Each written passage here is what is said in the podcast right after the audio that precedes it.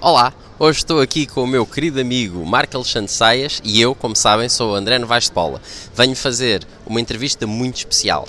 O tema do momento não há dúvida nenhuma que é o novo regulamento de proteção de dados. E o Marco é advogado e, para além disso, é especialista neste tema. Porque ele trabalha proteção de dados já há vários anos.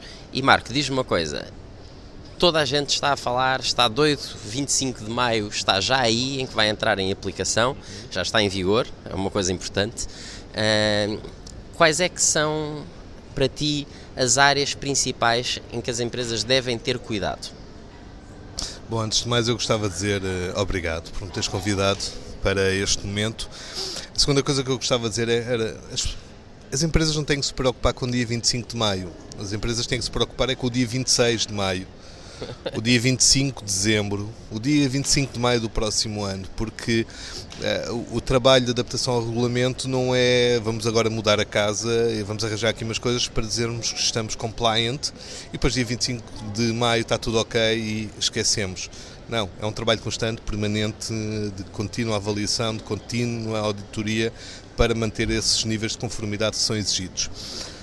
Quais é que são os principais cuidados que as empresas devem ter? Uh, obviamente a relação com os trabalhadores, uh, a forma como o tratamento dos dados dos trabalhadores é realizado é sempre algo bastante relevante e que merece um, particular cuidado. Um, depois o, o, os tratamentos de dados de clientes, não é?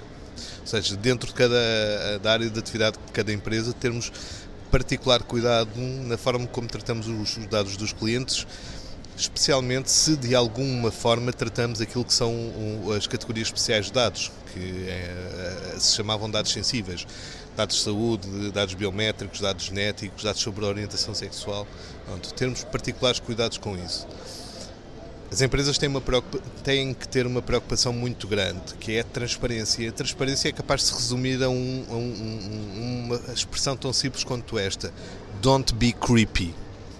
Ou seja, tratem os dados e digam às pessoas efetivamente o que é que vão fazer com elas, com esses dados.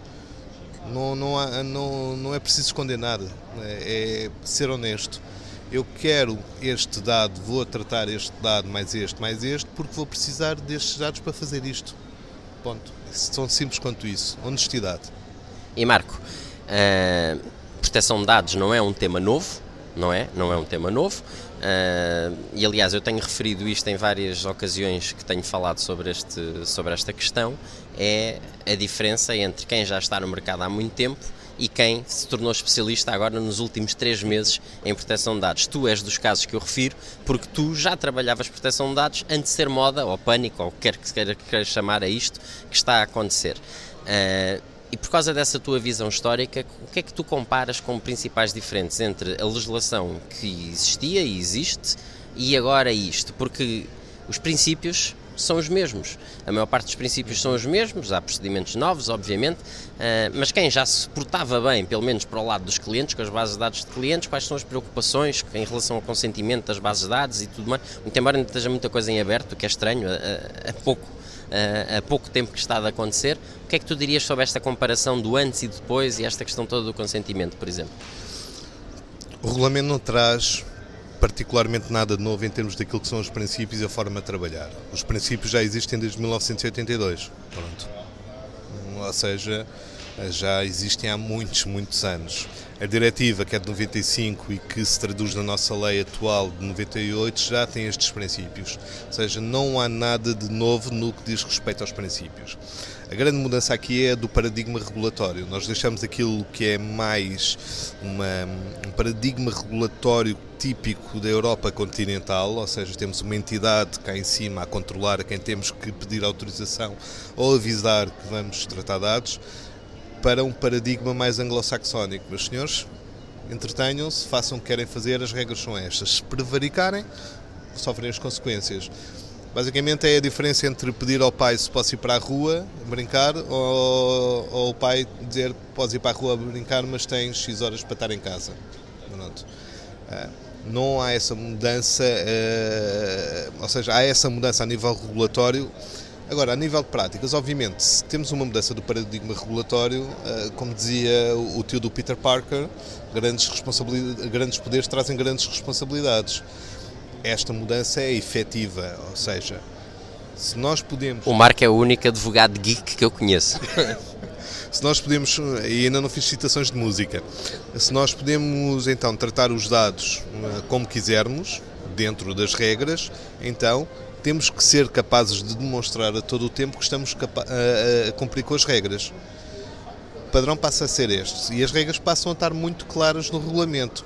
Há muita coisa em aberto. Ah, pensem, pensem no seguinte: nós temos uma Constituição que é de 76 ou seja, tem 42 anos, faz 42 anos. Temos um Código Civil que é de 66 e todos os anos saem dezenas de livros e de artigos a debater temas quer do Código Civil, quer da Constituição.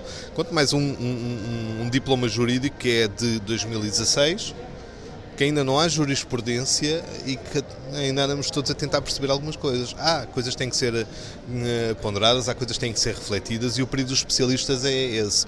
Especialmente aqueles especialistas autocertificados em eh, GDPR, que é uma coisa que eu Nós já vamos aí, já vamos aí. Uh, é impossível alguém ser especialista em GDPR. Eu não sou especialista em GDPR. Eu sou especialista em proteção de dados e, como tal, conheço o regulamento e conheço outros normativos que andam ali à volta. Alguns cuidados que as empresas devem ter relativamente a processos que já tivessem eh, em conformidade com, a legislação é, por exemplo, rever os consentimentos. Se eu tenho processos de obtenção de consentimentos titulares dos dados prévios a 25 de maio, convém eu validar que esses consentimentos foram, estão conforme aquilo que foi exigido ao regulamento. Se não, vou ter que os obter novamente. Sim, mas sabendo que os consentimentos, por exemplo, para, para, as comunicações eletrónicas, já previam que tivesse que ser uh, um consentimento prévio, expresso, e tudo isso, estar a reconfirmar isto para o marketing é um dano enorme. E, pessoas, e empresas que trabalham mais e que estejam mais dependentes das bases de dados para a sua rentabilidade, obviamente causa problemas uh, graves, não é? É uma questão de risco. Tens de ponderar o risco, não é? Uh, provavelmente em muitas situações uh, o nível de risco é demasiado elevado para não fazer um procedimento de reobtenção do consentimento.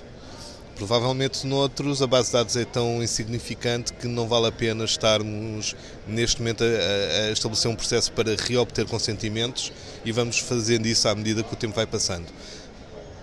Ou numa newsletter que se envie ou não. Agora, em procedimentos em que, seja a nível de marketing, em que se trabalham dezenas de milhares de contactos, o que eu aconselho é reobter o consentimento. Por uma questão, uma questão muito prática. É que se não formos nós, por regra quem é que tem esses contactos? É o subcontratante, ou seja, é a empresa Sim. que vai ser contratada para fazer os trabalhos a nível de marketing. Se, se nós não tivermos isso assegurado, vai ser o responsável pelo tratamento, ou seja, quem contrata a empresa, que vai exigir isso. E se nós damos garantias que está tudo ok não está, estamos basicamente a mentir no contrato. Se damos, eh, não, não, não fazemos isso e dizemos ao, ao, cliente não vamos querer fazer isso porque está tudo ok, o cliente arrisca-se a dizer, pá, então convosco não trabalhamos, vamos bater outra porta porque não queremos correr riscos, porque em última análise a responsabilidade é nossa. Claro. E olha, uma última questão Uh, há imensas formações por aí e é normal que as pessoas procurem informações, informações e ainda bem, eventos. Como é que nós conseguimos destrinçar entre os tais ir ter com os profissionais que realmente sabem disto de proteção de dados já há muito tempo e trabalham nessa área, de agora dos novos especialistas de há dois meses para cá, uh, o que é, quais é que são os critérios que devem ser definidos para, para perceber, ok, esta formação vale a pena ou aquele evento? Primeiro critério, fugir tudo o que diga que é, uma, que é uma formação certificada. Não existem certificações a nível do Regulamento Geral de Proteção de Dados. Pronto. Segundo critério, olhem para os currículos dos formadores. Não é? Uh, perceber se aquela pessoa trabalha na área de proteção de dados já há algum tempo ou se começou a trabalhar há meia dúzia de meses. Ou se diz que é certificada, ou se diz que é especialista. Tentar confiar logo por aí. A formação é essencial e, é, e existe alguma boa formação no mercado, mas tentar desconfiar de formações que são certificadas e de, eh, de formadores que apareceram há pouco tempo no mercado. Marco, para terminar, onde é que se pode ser encontrado nas redes sociais? A forma mais fácil é o LinkedIn. O meu LinkedIn é muito simples, MA Saias. Procurem por aí, adicionem-me, digam-me olá que eu também retribuo. Obrigado, sou André Novaes de Paula e mais uma entrevista com o Marketing Guru.